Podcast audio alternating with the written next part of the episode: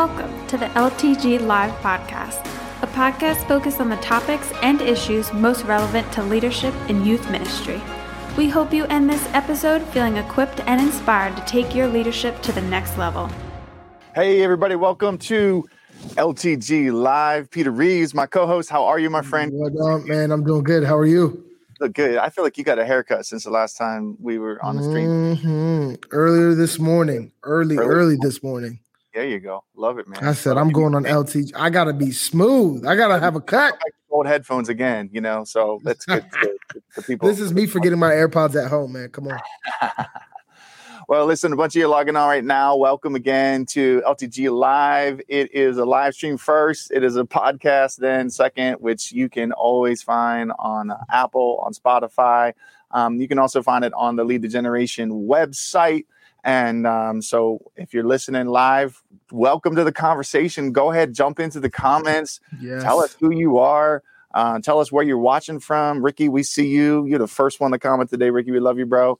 And we're glad that you're with us today. Peter, I got just a fun question. I feel like people in the audience, they just want to know like this from your life, like your upbringing, right? Because you grew up in Philly, right? A lot of people don't know that. Yeah. Yeah. Okay, so here's my question for you real quick. What was the name of your first car? Ooh.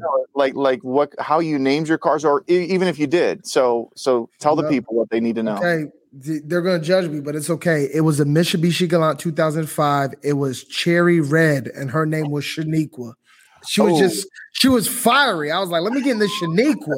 So I just, man, that was her name. My mom was like, why would you pick that? And I was like, Mom, don't try to control me, you know. So, is your wife okay with that? It's good. Yeah. It was good. I crashed it 3 months later. Yeah, okay. So she was happy at that point. And then, and then I got a black Mitsubishi Galant, and I named him Carl because I was like, he was a dude. He's a little rusty. I was like, Carl, you know. Crashed him a year later, and then I had a Toyota Corolla, which just went nameless. What's that church out there? Irwin McManus. What's the name of their church? Mosaic. They did an unknown conference. I was like, yeah, this car is just unknown. It's mysterious. No one even needs to know. There's a Toyota Corolla. I was like, this car is just unknown.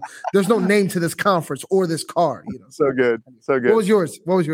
Oh man, dude, I had a terrible like white Plymouth Horizon hatchback, something or other. That would never start in the rain. It wouldn't start in the rain. Yeah, it was the weirdest thing.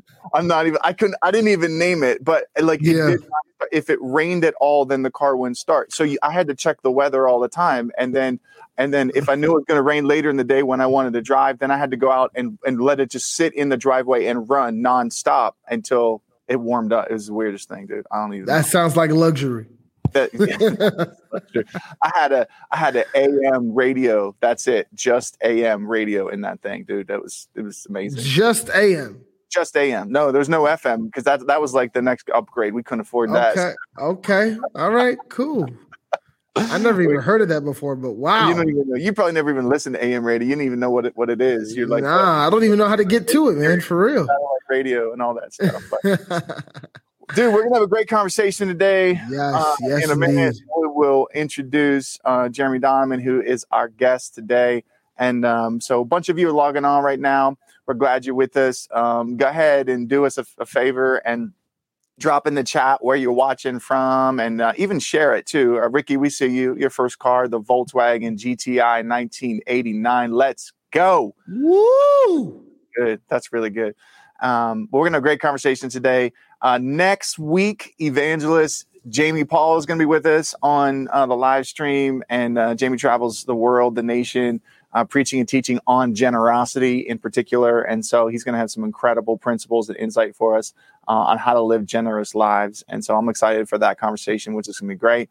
And then just want to remind you that the LTG Live is brought to you by World Serve International. And Peter and I love these guys. We both have lots of personal connection with them and what they do, making a difference in Sub-Saharan Africa, over 790 million people that don't have access to clean drinking water. And World Serve is making a huge difference. And so if you're not connected with them, we'd encourage you, go to their website, worldserveintl.org. Check out who they are, what they do. They're going to be great. So, hey, Peter, introduce our guests, Jeremy Donovan, to us. It's going to be an incredible conversation. And youth pastors, those of you that are listening in, Jeremy's going to share a bit of a story, but also some real practical tips for how we can help students that are going through incredibly difficult issues. You're going to want to take lots of notes today. Yeah. It's going to be good. It's going to be really good. Yeah, I don't really know Jeremy like that, but I followed him for a long time as a young youth pastor. You know, here's a guy who's absolutely crushing it and is known not just throughout our fellowship, but throughout the world as one of the premier youth pastors. And now he's doing different things that we're going to hear about. But he's incredible, always led at a high level. Actually, he doesn't even know this. The last time I heard him speak live was at National Fine Arts in Kentucky. Like, what? Kentucky. And he just crushed it, man. He was killing it with fine arts at his group at the time. But he's just amazing, and he makes disciples, and we're glad to have him on the stream today. Put your hands together. Jeremy Donovan, people. What's popping? Let's go. What's up? How are you guys? Good to see you, bro. Good to see you. Everyone watching right now, drop a hello in the chat. And then also, yes. We normally say show Jeremy some love, but Peter and I are already jealous because you got palm trees behind you. So like, yeah. You don't have to flex on us like that, bro. We get it. Seriously. Well, I'm at a hotel, and I was trying to find a quiet place that I didn't have to wear a mask. And basically, that's outside. So that's where I'm at right now. And we believe you. Yeah, sure. Yeah, sure. So, yeah, it's actually just a Zoom background. I just did a Zoom background. That's what it is. I was in Florida. I know Peter's from Michigan and Aaron's from Pennsylvania, and I just wanted him to show what the other half of the world is living like right now. You know? I'm actually from Dallas, so I just got out of Snowmageddon and hopped on down here. Right. Yeah. This is like a huge blessing to you to actually be free from the winter freeze down there. But it was cold for a minute, and we don't know how to do that in Texas, man. So, but yeah, I'm down at Palm Beach at a pastor's round table trying to learn some stuff. And it's a hard place to have a meeting. It's just tough. So, Peter, we going right now. I'm sending you a ticket. We're on our way. I got my sunscreen. I'm good to go. I keep looking for Donald. I know President Trump lives 5 miles from here, but I haven't seen him yet. So. He's gonna pop in. He's gonna say hello. Yeah, right. Sorry for bringing up the name. Thanks so much. Thanks for joining us today. We appreciate it. Appreciate you squeezing us into what you're calling a pastor's roundtable. We really know it's just vacation, but it's cool. We love you anyway. Yeah, right. I mean, I do the same thing when I tell people, I'm like, man, give to my ministry. I gotta feed hungry kids. My hungry kids. Yeah, exactly. It's the same thing. Yeah, buy my book, please. This is true. This is so true. We're just glad. We're glad you're joining us. I'm glad you're here because I feel like you're my twin brother, and so I found team up with me against Peter. Guys unite. Yeah, come on, let's go. But we're excited to have you on today, and you and I kind of getting to know one another, and we were putting together this conversation and really wanted to dial in on parts of your life story and just the redemptive part of what God has done in your life, and also how you've been able to use that to minister to students that are struggling. Lots of incredibly difficult issues, addiction and depression and discouragement and mental health and so many different things. And so we're excited, Peter and I, just to kind of pick your brain. And I know there's a lot of youth pastors listening in today that are looking forward to just not only the inspirational part of your life story, but also hey, how do I do this? Boy, it can be hard. It can be really hard struggling and wrestling with students and some of these issues. So I want to kick it right to you, Jeremy. And I just wanted to give you the opportunity to take a couple minutes and share maybe the Spark Notes version of some of the big points in life. And then Peter and I are excited to just converse with you and ask questions and walk through some practical tips that you've prepared to help us as youth pastors. So for sure. Anyway, bro, thanks for joining us. Yeah, actually, it's great to be with you guys. So thankful for both of you and you guys as leaders, and just honored to be on with you guys today. But I'm also, like Pastor Peter, I'm a Philly boy. I grew up in Philadelphia area. Yeah, you didn't know that? I didn't know this either. This is great. So where did you grow up? I grew up mostly in Lansdale, and then spent a lot of time in South Philly and Columbus Avenue, and Kensington a little bit. So just kind of all over. Just went from here to here, bro. Yeah, just riding the trains. So you just jumped. But yeah, I grew up in Philadelphia area most of my life, pastor's kid. But, you know, I was one of those PKs that I just got real angry at the church and angry at people. Had some tough things happen to me as a kid. Not from my family. Actually, my mom and dad are amazing, man. Like just amazing pastors and good people. But so about 13, 14 years old, I just started getting into drugs and drinking and that kind of stuff. By 16, 17, just, you know, I'm trying to go through it quick. 16, 17, I had left the church. I moved out of my house at 18 years old. And I was just running the streets in Philly. And basically all the bad stuff that came with addictions came with my life. By 19 years old, I was a teen father. I was in and out of mental institutions. I've seen 7 mental institutions as a young person. I got saved in a mental institution, so Jesus will find you anywhere. But I was just running the streets. I had a really bad drug addiction most of my life. Most of that time in my life, about 10 years of my life was just covered in addiction and everything that came with it. At 21 years old, I had a brain aneurysm. I was doing so much cocaine that my brain actually exploded. They don't know how I lived through it. I had brain surgery at 21. Actually, I needed to live in Philadelphia because at the time, the University of Pennsylvania was the only hospital in the nation that did the surgery that I needed because where my brain had exploded, it was in the center of my brain. So they actually had to go up through my leg, in through my heart, into my head. And they tied off that part of my brain with platinum coils. So if I wasn't in Philly, I wouldn't have lived. So in a way, God just plans your journey. Even when you're running from him, it's like he knows where to have you, even when you're running from him. And, I remember going to that surgery. They told me I wasn't going to live. They were surprised I lived through, because usually when the aneurysm explodes, you die instantly. And so they didn't know why they were talking to me or anything. And so they pretty much told me it was going to be a long shot that I would live through the surgery. And I remember praying to God in that moment. And I just said, God, if you let me live through this, I'll live for you for the rest of my life. And I went through the surgery, about 6 months recovery. I had to learn how to walk, talk, all that kind of stuff again. I'm actually still peripherally blind from it. So when they tied off that part of my brain, I lost different things. I learned most of it, but I still can't see out the side. It's like a horse almost with the blinders. That's my visual cortex, I guess is what they call it. And so kids in youth ministry always thought it was funny. They would like throw balls at my head and stuff. And I'm like, man, you're making fun of a disabled guy. Like, this isn't cool. But, you know, but it's cool. My wife likes it. She always jokes that she knows, you know, it helps me with lust. She knows when I'm looking. So I have to turn my head to look anywhere. So I keep my blinders on. But, you know, all jokes aside, like I went through this 6-month recovery. And then when I got out of the hospital, it was probably about 3 weeks later, and I was back on drugs, back in the streets. And I remember my neurosurgeon just like, what are you doing, man? Like, God saved your life. He was a Christian, actually, which was awesome. And he's like, now you're just back at it. And I didn't understand it. And that's when I actually like really started kind of going crazy.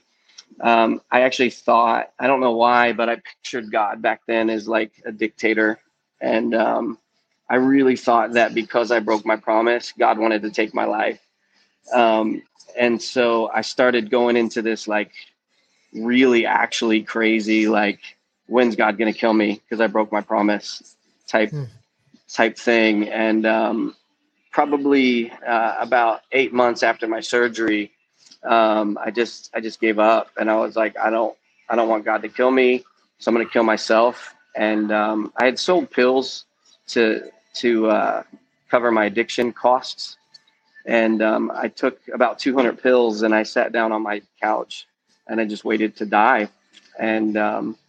In that moment was the first time I can say, I think I actually heard God speak to me as a father. And he just said, what are you doing? I mean, I literally heard that. And I know it wasn't the drugs. And so I was like, God, I can't live up to your expectations. I just can't do it. I don't know how to live for you. I don't know how to make it work. and I'm just over it, you know, and so I'm going to take my life before you do. And I heard the Lord speak to me that moment. He said, it's not about the promises you make to me. It's about the promise that I made to you. And I sent my son to die for your sins. And when you accept that, it doesn't matter about your promises. You just get to accept my promise. And I just really began to take that. So I called the cops. They actually knew where I lived because I dealt a lot in the area. So, you know, a bunch of them came. I knew the officer that the first officer that came through the door knew me because I'd been involved with, you know, hanging out with him often. He would pick me up on the streets and stuff. And so they put me back in the mental institution, Norristown Building 50. I was looking at some charges because I had a lot of drugs in my house. But grace was just all over the place. And the judge, they kept me in the mental institution for a few months.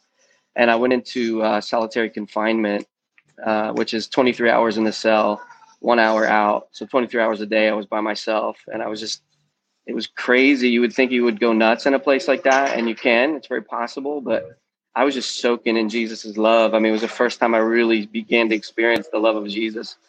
And so after a few months in there, they released me. Believe it or not, it's kind of funny. They released me to West Palm Beach, which is where I'm at right now, wow, to go to a rehab center here. And that was 20 years ago this year that I went to that rehab center.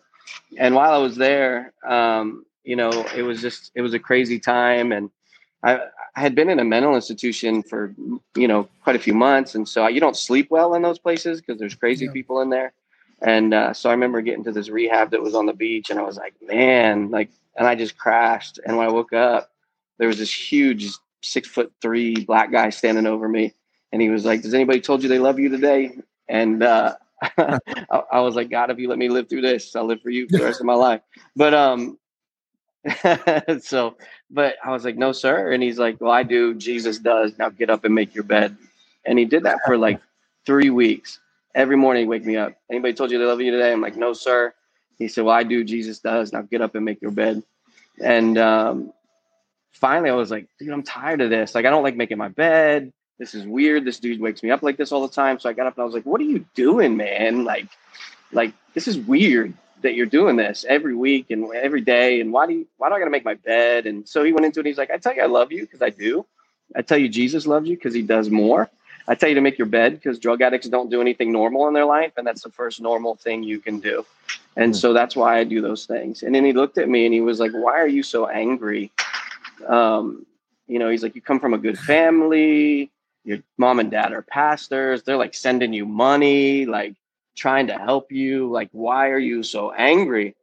And I don't know why, but in that moment, I just felt like I could tell somebody. So for the first time in my life, I was like, you want to know why I'm angry? It's because when I was a kid, about 9 years old, I used to go visit my grandmother in Cleveland. We didn't have money in Pennsylvania, so we went to vacation in Cleveland. I didn't know that you were supposed to go on vacation like places your family members don't live until like later on in life. Like we just always went where family was. And so my grandmother owned a bar in the area in Cleveland. They were bar owners and they lived above it. And from about 9 to 13, there was a close friend of the family that would abuse me as a kid. And it brought this anger into my life that I couldn't tell anybody. I started using drugs to cover up that anger and that abuse and those type of things. And, I just didn't want to feel the pain anymore. And then my choices, like, you know, like I said, I was a teen father at 19. The government took my rights away to see that child. I still haven't seen him in 22 years. That's part of my restoration story. I pray for the day that we're restored. So I had all this anger that from the choices I made. So choices that people made against me and then choices I made brought this anger that I just didn't want to feel. And if you know anything about drugs, that's all it is. It's just self-medication. It's just medicating yourself so that you don't feel the pain of what you've been through. So anyway, he told me the story of blind Bartimaeus. And in that story in Mark chapter 10, it actually says that, you know, he cried out to Jesus, Son of David, have mercy on me. And then he threw off his cloak. I know probably most of you have read that. And this guy looked at me in that room. He said, most people miss that cloak. He said there was a reason behind that cloak. Back then, your cloak mattered.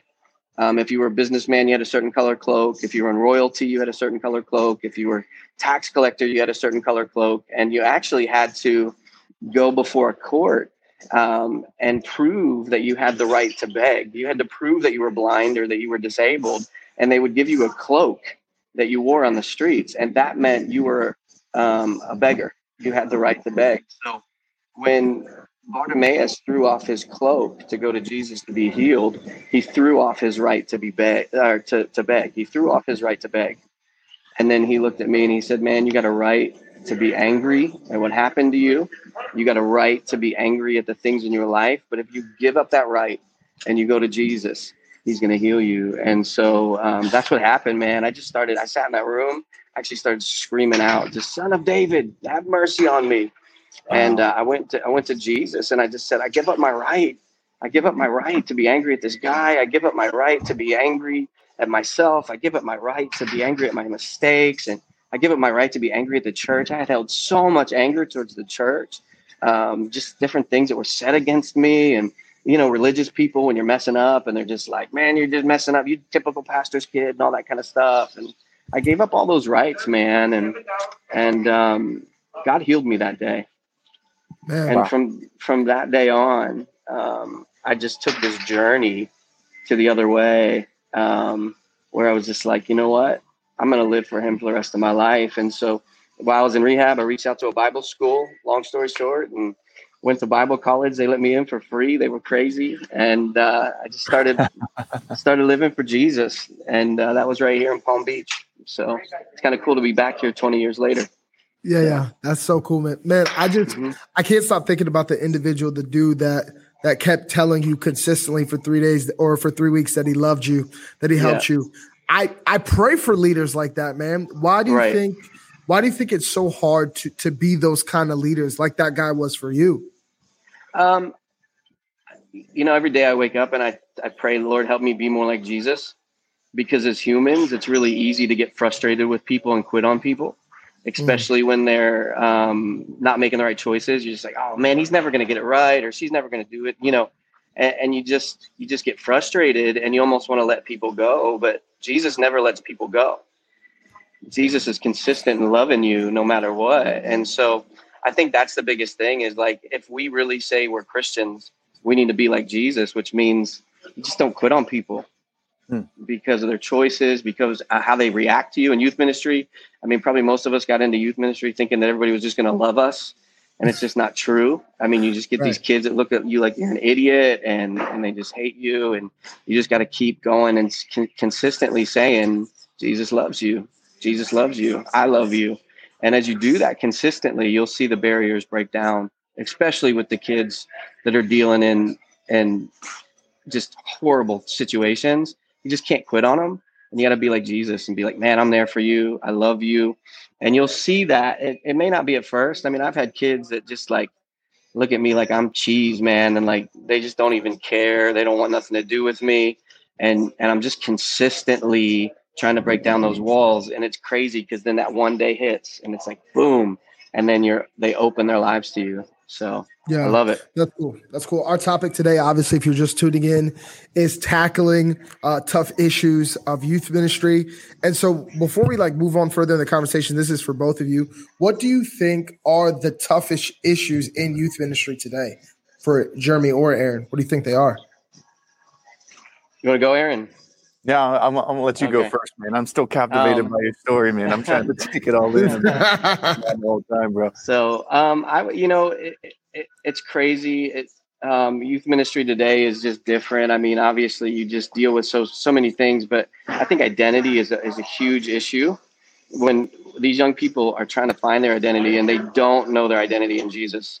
And so, they're finding their identity through social media or through drugs or I think I even found my identity when I was younger through depression. Like, well, I'm a depressed kid, you know?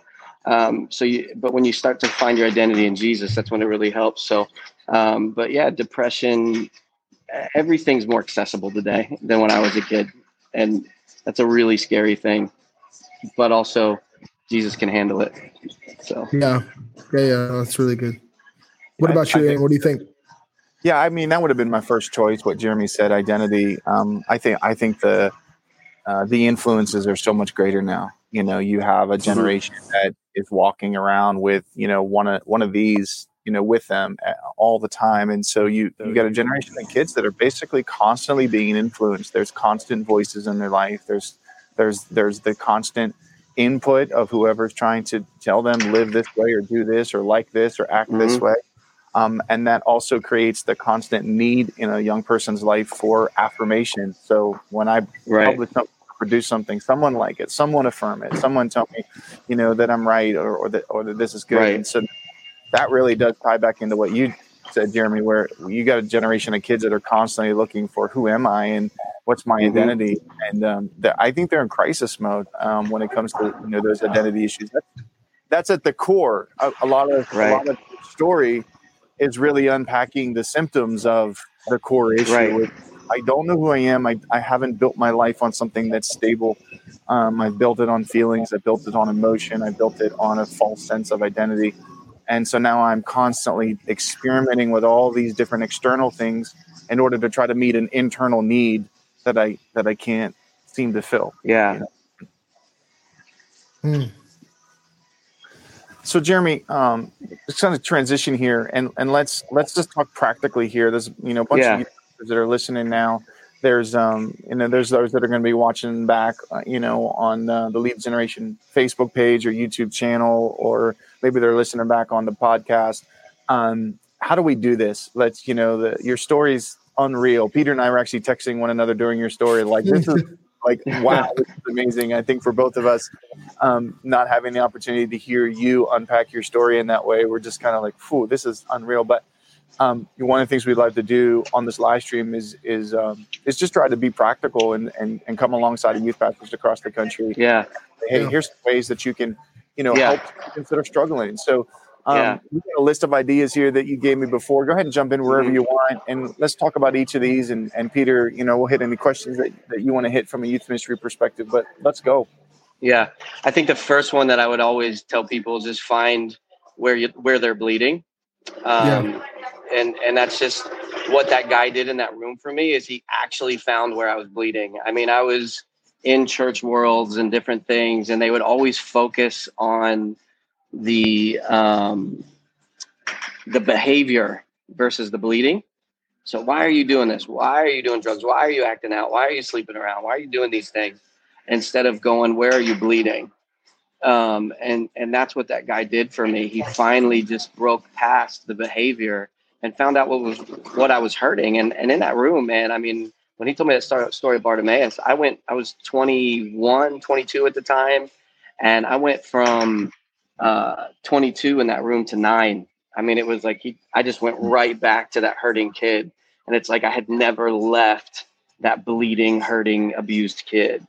And so I often tell kids that are acting out, you know, crazy, is just like, listen, where are you bleeding? I don't need to know your whole story, you know, because a lot of times people want to just go through everything, and that can actually just even break. I'm like, I don't need to know your whole story. Just tell me where you're bleeding, what hurts, what have you hidden that you just can't tell anybody, whether it's something you did or somebody else did, but what's making you bleed, because that's what we need to find and let Jesus heal it. I can't heal it. Nobody else can heal it, but Jesus can heal it if you recognize it. Yeah. And you give it to Jesus. That's the hard part, is just recognizing it. You know, when you hide it and just like, man, I'm just going to sit here and bleed and not let anybody know, that's what really hurts you. You've got to recognize it and at least let Jesus know. Yeah, you know, that's what I tell people, at least talk to Jesus about it, you know, and really work on where that's bleeding. One of the other points I put is there's a reason to every reaction. That was something that I actually learned from an old gangster dude in South Philly. I was working on the Italian market, and this dude was acting up on the Italian market. You'd always get that sometimes. I'm sure you've been there, Peter, there at Ninth and Washington. Yeah. And he looked at me while this dude was acting up, and he's like, man, every reaction has a reason. When people react to you that way, or, you know, so it's like, especially in youth ministry, I had to learn, like, you know, when you try to bring your authority and you're like, don't do that, and they react crazy to you. I mean, I've had kids try to fight me. I had a kid punch me in the face one time, you know, all kinds of just crazy stuff. And the thing you have to realize is their reaction to what you did there's a reason. There's a reason there. They're bleeding somewhere. It's not normal for this to happen.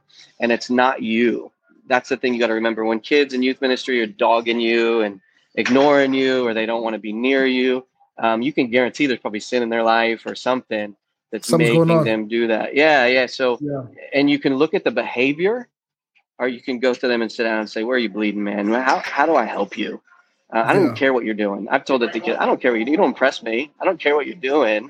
And you don't even frustrate me. I just want to know, how can I help you? That's why I'm in your life. You know? That's so good, man. I wanted to go back real quick. Sorry to cut you off, but what you said about the bleeding thing, like all I could think about is that most leaders, like they hear this point, they think it's good, but then they don't. Then when they're in the moment, they realize when someone's bleeding, it's messy, right? Like it's super messy. And if you're one of those people that the environment has to look perfect, or this has to be perfect for you to like make a move on what needs to happen. Like, you know, my wife is obsessed with these like Grey's Anatomy shows, whatever. She thinks she's a doctor, people. I walk into the kitchen, she's dissecting chickens and stuff. I'm like, yo, what are you doing? But like, you know, when you see like things happen in the OR, like there's all this bleeding, the doctor can no longer see what they need to continue to do. The first thing they need to do is stop the bleeding. Stop the bleeding. I think as leaders, if we could get that, yes, my hands are going to get messy. Even the environment we're in might get messy, but I'm going to do everything I can to stop this, because the blood is life. It's life to, you know, and even in situations in ministry, it's like, we have to know that. Like, how can we not know that? You know? So I really love that point. Love that. Yes. Peter, I'll just tag on that real quick. I just had that conversation today with one of our leaders at the school ministry that I serve there on the leadership team. Allison Park Leadership Academy.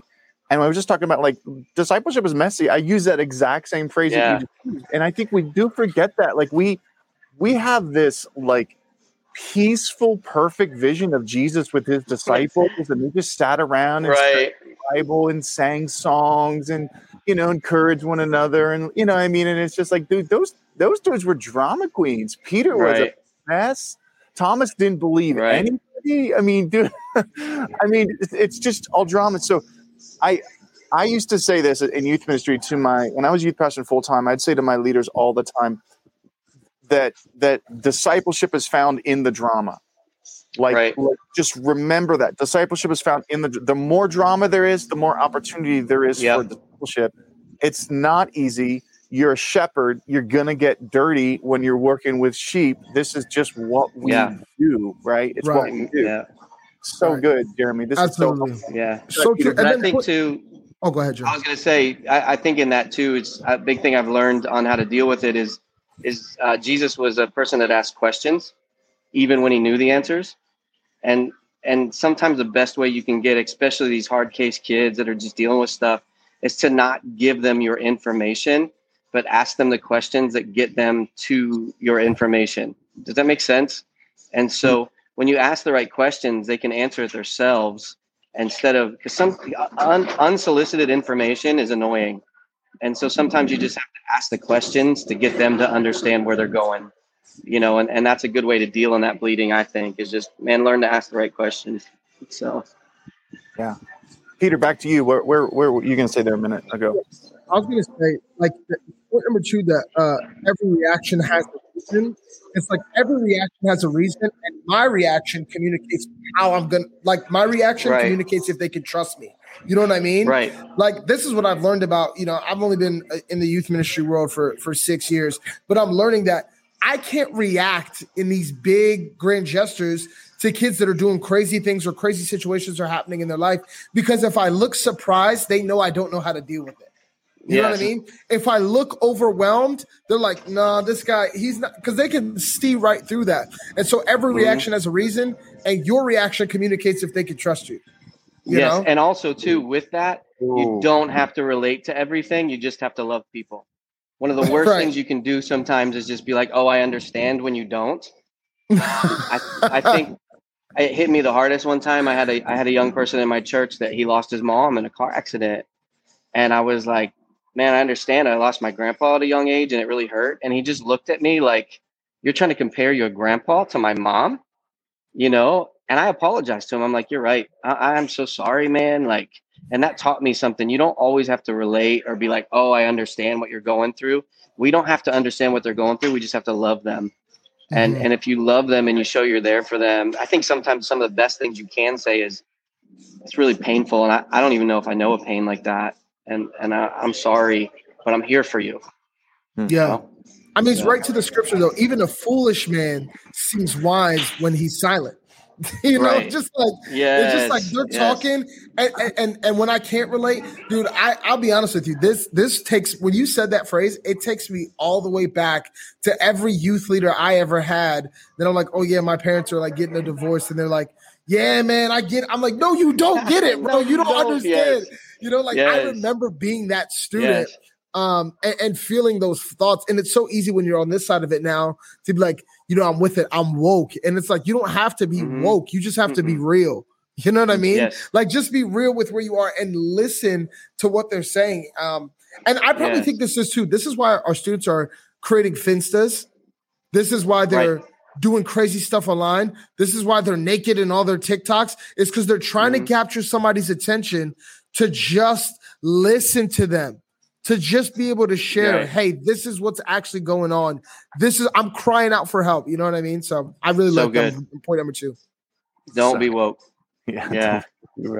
So, hey, let me just take a break here. And let's just say real quick, those of you that are joining us midstream, Peter and I are so honored today that we're able to talk on this topic of tackling the tough issues of youth ministry. And Jeremy Donovan is our guest today. And if you jumped in late, you're going to want to go back and you're going to want to listen to the first half of this episode, Jeremy's story. He just unpacks some powerful redemptive truths of all that God has brought him through.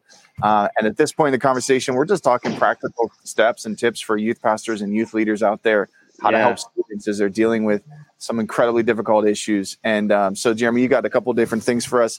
I want to invite you that are watching. I want to invite you to join the conversation.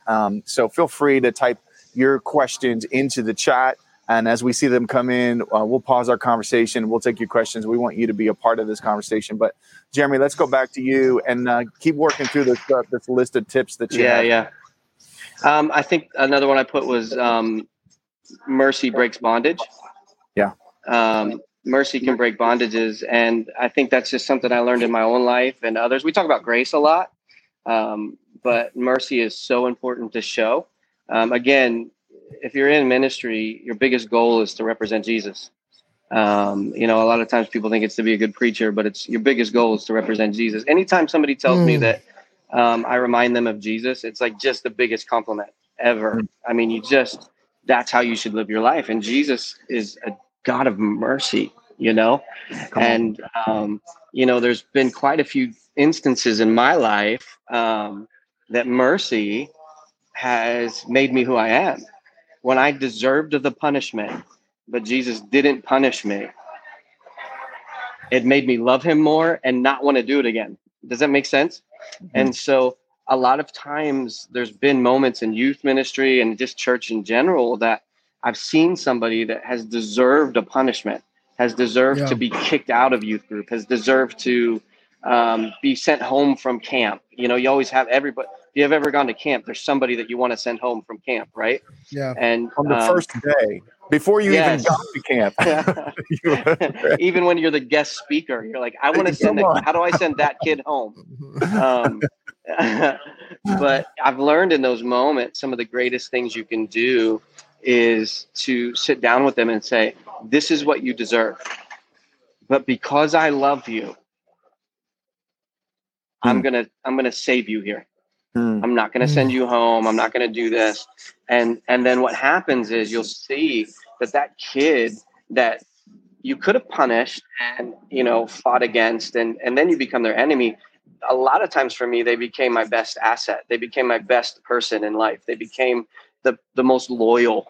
You know, that's where the loyalty came in. A lot of the young people that are in ministry with me now are the kids that I showed mercy to. And it can break bondage in their life. And the other thing that it does is it makes you more accessible to them. It makes it, they trust you more to come to you with their problems when they've seen mercy. Does that make sense? Yeah. So if you don't have kids coming to you going, man, this is my issue, you might want to publicly display mercy. And it'll break bondages in people. Yeah, just so counterintuitive to like what we think. We're like, discipline, you know, breaks bondages. Like biblical study breaks bondage. You know, it's like, no, mercy. Like you need to, I think as leaders, this is something that is on the back burner. We're not often thinking, hey, how can I show mercy today? And even as you were speaking, I was just reminded, like it's the kindness of the Lord that leads people to repentance. That's what I felt when you were sharing that point. Because God does this for us every day, but we often just kind of put it to the side because we feel like, well, people should learn from their mistakes, and we try to inflict judgment. They need this. They deserve this. Oh, my goodness. It's like, what if you got what you deserved? You know what I mean? Like, what are you doing that, you know? And also the Bible is pretty clear that you get the grace and mercy that you give. So I'm like, man, I got to give people a lot of mercy and grace because I need it. You know, I need mercy and grace in my life. I don't deserve to be where I'm at. So I'm going to give as much mercy. I mean, obviously there's times where you just got to set your foot down, but if there's an opportunity to show mercy, take that opportunity. I mean, it's just huge. I saw Dylan Johnson on here, by the way, too. Love you, buddy. Good to see you, man. So I think it was even after I had graduated from college and I was in full-time ministry, but I still vividly remember this moment. Being at an altar praying, I was prepping for a service. I think I was prepping for a sermon or something, and just having this revelation. And it's just, it sounds even weird to say now, but just having this revelation of like that I needed mercy just as much as anyone else, and that even though my life had been pretty good and pretty solid, and had some pretty solid teenage years and whatnot, like that, I didn't deserve to go to heaven, right? I didn't earn that, and sometimes we need to be reminded about how long we have personally been in ministry. And we need it. Yeah. We need it. And we're just as guilty as the next guy. We need just as much mercy as the person down the road whose life is in a completely different state than what ours is. The mercy of God. Right? I think probably I made a lot of mistakes in my younger years in youth ministry, but probably the biggest mistake I made as a young youth pastor was I was very religious. I had so many rules for the kids and I wasn't living right. I had hidden sins, and then I'm going into youth ministry going, well, these are what you need to do to live for Jesus, you know, and not really having any mercy at all. Yeah. And I put myself on this pedestal and I fell off of it. It hurt, man. Like it was embarrassing, you know, and some of the stuff. And so you've just, you gotta show mercy. Yeah. It reminds me. And it'll break bondage. It'll help them. It'll break bondage. Yeah. So. It reminds me of King David. Obviously, we all know the Bathsheba story. We know, you know, whatever. Right. It's like that was horrible. God spoke to him about it, sent several prophets to speak to him about it, but he didn't lose his kingship. Right. He was still the king. Come on. Right? Yeah. And that was the mercy of God for a man who made a terrible mistake. Mm-hmm. Yeah. And his leadership grew out of that moment, not deteriorated, because God displayed mercy towards him. Yeah, well, my pastor always says, my pastor says all the time, he says, people are attracted to beauty, not information. When you can show them beauty, they'll get attracted to Jesus. If you show them information, I mean, you're attracted to beauty, not information. So the more beauty you can show them, and mercy is beautiful when you show it. Come on, man. So, I'm also thinking of it, you know, one of the things that we're wrestling with so much in our culture right now is what we've all termed cancel culture, right? Right. And you know, so there's a tendency that we want to speak against it, and there's good reason for that. Mm-hmm. But I'm thinking about what you've just said. What better response than to be people of mercy, and then to be people of grace, and then to not just speak against it, but to live and model and show a completely different way. Right? This is what Christians are supposed to do. Like everything about us is supposed to be countercultural, right? Everything about us is supposed to be upside down living in comparison with the secular culture. So instead of just us preaching against or whining and complaining about cancel culture, let's have a revival of what you're talking about, which is mercy that breaks bondage and mercy that breaks condemnation, which is the root of what culture is anyways, right? Yep. Yeah. Your loudest sermons lived and not preached. That's what I always say. Yeah. Yeah. So jump back in here, Jeremy. You got a couple more good points. And again, for those of you that are with us live, feel free to drop your questions in the chat. We'd love to take them and have you be a part of this conversation. But Jeremy, you've been talking with us about tackling tough issues. Yeah. You've talked about find where they're bleeding.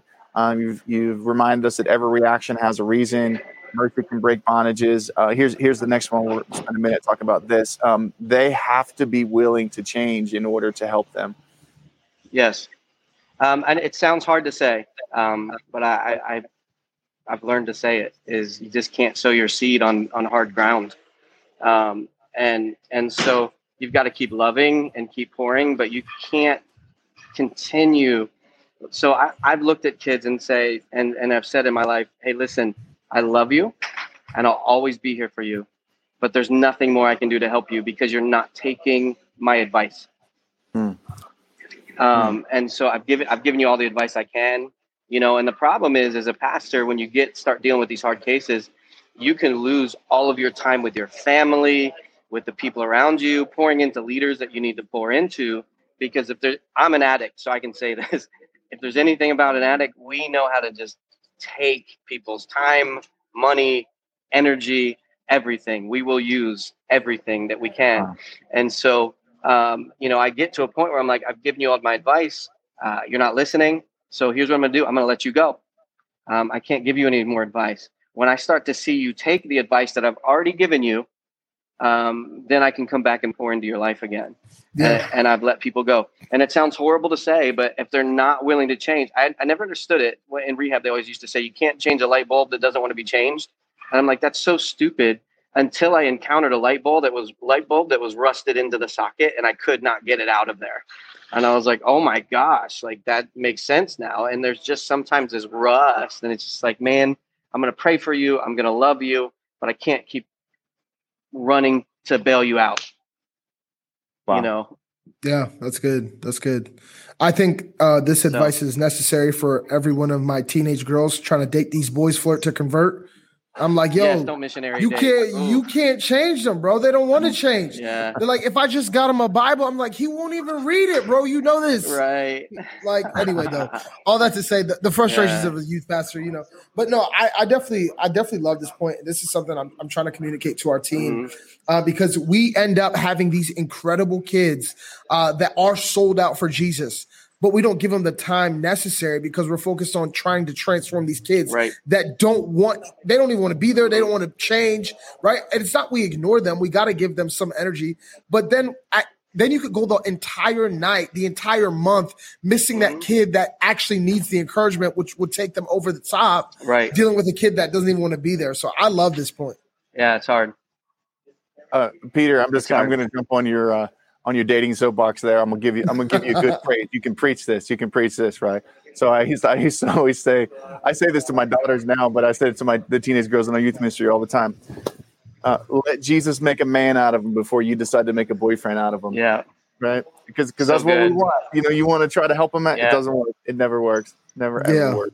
But God gave Adam a job before he gave him a woman. So make sure he's got one job. Jesus. Get a boy with a J-O-B, right? Because swag ain't going to pay. And not Taco Bell. He's got to be able to pay your rent. That's what I tell my daughter. Let's go. Okay, so one more here. I like this point a lot, too. I think we'll have some good discussion, maybe even some questions from those that are watching. But get them into serving and leading. And I think this one in particular kept people off guard because, a lot of our traditional philosophy towards discipleship is like, let's get you at a good place in your life before you start serving and before we allow you to lead. Yeah. And I need to see you live for Jesus for 6 months. Yeah. I need them to go through growth track. I'm like, go through growth track, fill out our accelerate program, So how do we do this, man? Yeah. Well, I've said it for years, and it was actually, I don't even know. I hate to say it sometimes, but I don't know if I was called into ministry. I love that. Isn't that I never heard like this. I was actually sitting in rehab and I thought to myself, how do I stay off drugs? I never cared about myself. A big thing with people in addiction sometimes is like, I grew up in church, so I was actually afraid of suicide, but I was slowly trying to kill myself. I didn't care about myself. I didn't care about my actions, never did, but I always cared about other people. I can actually remember being in crack houses in Kensington, Philadelphia, and just being like, man, you really need Jesus. And they're looking at me like, So do you, man. But I always cared more about other people. And I've learned this with people. When you become responsible for other people's lives, it makes you become responsible for you. At this point in my life, I'm a way better Christian because I'm a pastor. And that's pretty vulnerable to say, but it's true. I think of the people I'm responsible for when temptation comes my way. Yeah. So when you can give people hard cases responsibility, it makes them begin to think and understand and carry a weight that they didn't have before. And a lot of people are like, well, you got to give them all this time and stuff. Listen, God blinded Paul and then put him into ministry. It was just like boom, boom. And so I think that, you can do that. And again, it's a lot of grace and mercy. And I'm not saying give them the whole world, put them on stage and that kind of stuff, but begin to get them involved, get them into leadership, understand the structures of leadership, that there's lower levels and higher levels and know where to put them. I don't immediately put people responsible for other people, but I'm going to get them involved in the sound booth or something like that to make sure that they start to feel responsible even to be a church. Like, man, I got to get there to run the sound. I've got to be a part of this, And it begins to give them hope because you believe in them. So definitely get the hard cases involved right away. And again, when you do that, they'll become your most loyal. So. Yeah, I agree. I love that. I try to invite people who are, maybe they're struggling. And honestly, the thing that will help them get out of their funk is leadership. I just invite them to our pre-service prayer. And then they hear me say things to our leadership team, like, so as leaders, and they're like, wait, what do you mean? You know what I mean? Like that self-identification sometimes first is the best piece because they're like, wait, why was I invited to them? And then I can have the conversation with them like, hey, I don't know where you fit, but I see a leader in you. I see God's hand on your life. I see whatever I see. That's kind of how I try to navigate some of those kids, because those kids who are bold enough to be loud when you're preaching, they don't care about being in church. They don't care about what other people think. You're right. They are going to become your best leaders, man, for sure. And I can attest to that. They really will. I had one of the stories I have is I had a young man. He was in leadership for about 4 or 5 months. He came to me and he's like, hey, I need to step down. I was like, why?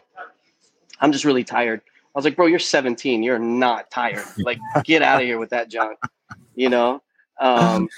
And so just through some stuff, we're sitting in the office and he starts to cry. And he said, actually, I've been dealing with homosexuality. I don't want to tell you because I think you're going to kick me out because of this that I'm dealing with. And so instead of telling you, I'm just going to quit. And I looked at him and I said, you think I'm going to kick you out because you're dealing with homosexuality? And he said, yes. And I said, actually, I'm going to probably promote you in the ministry. And he looked at me and he's like, what? And I said, probably 90% of my young men that are in youth leadership with me are looking at porn every night and they won't tell me. The fact that you came to me and told me that you want to break this and that you're being honest with me, there's no way I'm removing you. We're going to build together. And in that moment where I did not kick him out and we began to work together and what he was dealing with, it shifted him, and he is one of the best leaders I have. He's still accountable to me. He trusts me, and I love him, and he loves me, and he's living for Jesus. I mean, he's breaking it. He tells his story publicly. He's living for Jesus, and he's doing it well. Is he perfect? No, but he constantly fights against it. If I would have taken him out of leadership because of this sin he brought to me, it could have ruined him. So good. One of the things real practically that you're talking about, Jeremy, there, which I think it's just, I just want to highlight because some leaders really are still struggling with this idea of like, how do I create a serving or a leadership opportunity for a kid who's going through a lot or having a lot of challenges? And probably one of the reasons if you're thinking that way that you're struggling with it is because maybe your philosophy about how people serve and lead is that it's a one size fits all. Like everybody does everything. Right. One of the things that we coach here at Lead the Generation and in any of our coaching sessions that we do is that you have to create what we call first serve opportunities for people to come in and serve. And they're not really being put in a position of influence spiritually over, their peers. Exactly. They're just like an opportunity to serve and have ownership. And that's huge. And I'll let either one of you talk about this for a second, but I'm always encouraging youth pastors, like if you don't create serving opportunities, By the time students become juniors and seniors in your youth ministry, they're usually going to leave because they have no ownership at that age. Mm-hmm. And so working hard to create all these connecting points relationally and connecting points in ownership and leadership is huge. Even if they're not spiritually ready to go lead worship, they're not ready to lead your prayer meeting, they're not ready to pray with kids around the altar, but you can find a place for them to serve. Yeah.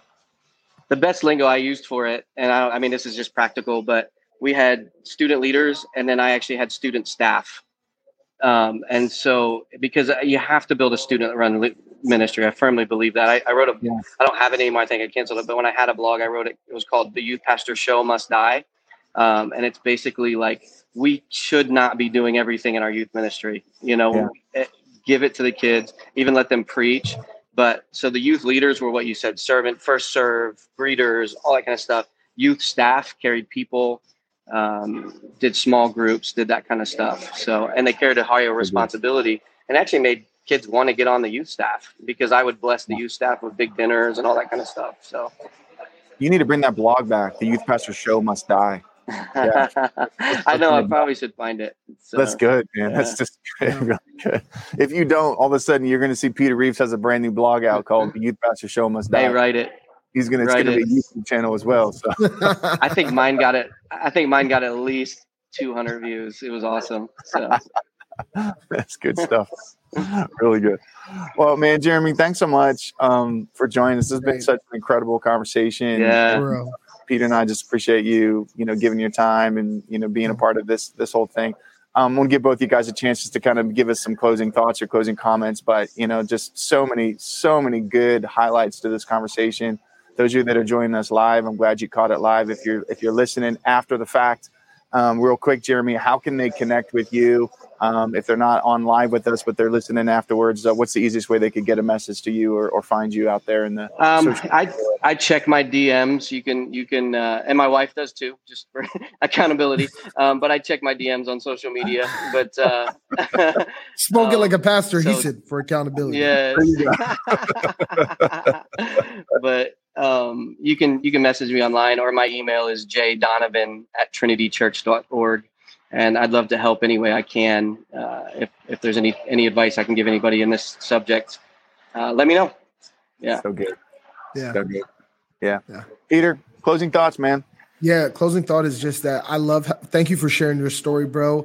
And you are a product of the advice you just gave us today. The tips you just gave us, they worked in your life. And obviously, like this podcast saying, you're one of the best pastors around the nation at what you do. And now you're in new spheres and doing different things. But thank you so much for the insight, man, because this is a thing a lot of people are thinking about, but we're not talking about. So we appreciate you. Yeah. Yeah. Yeah. So good.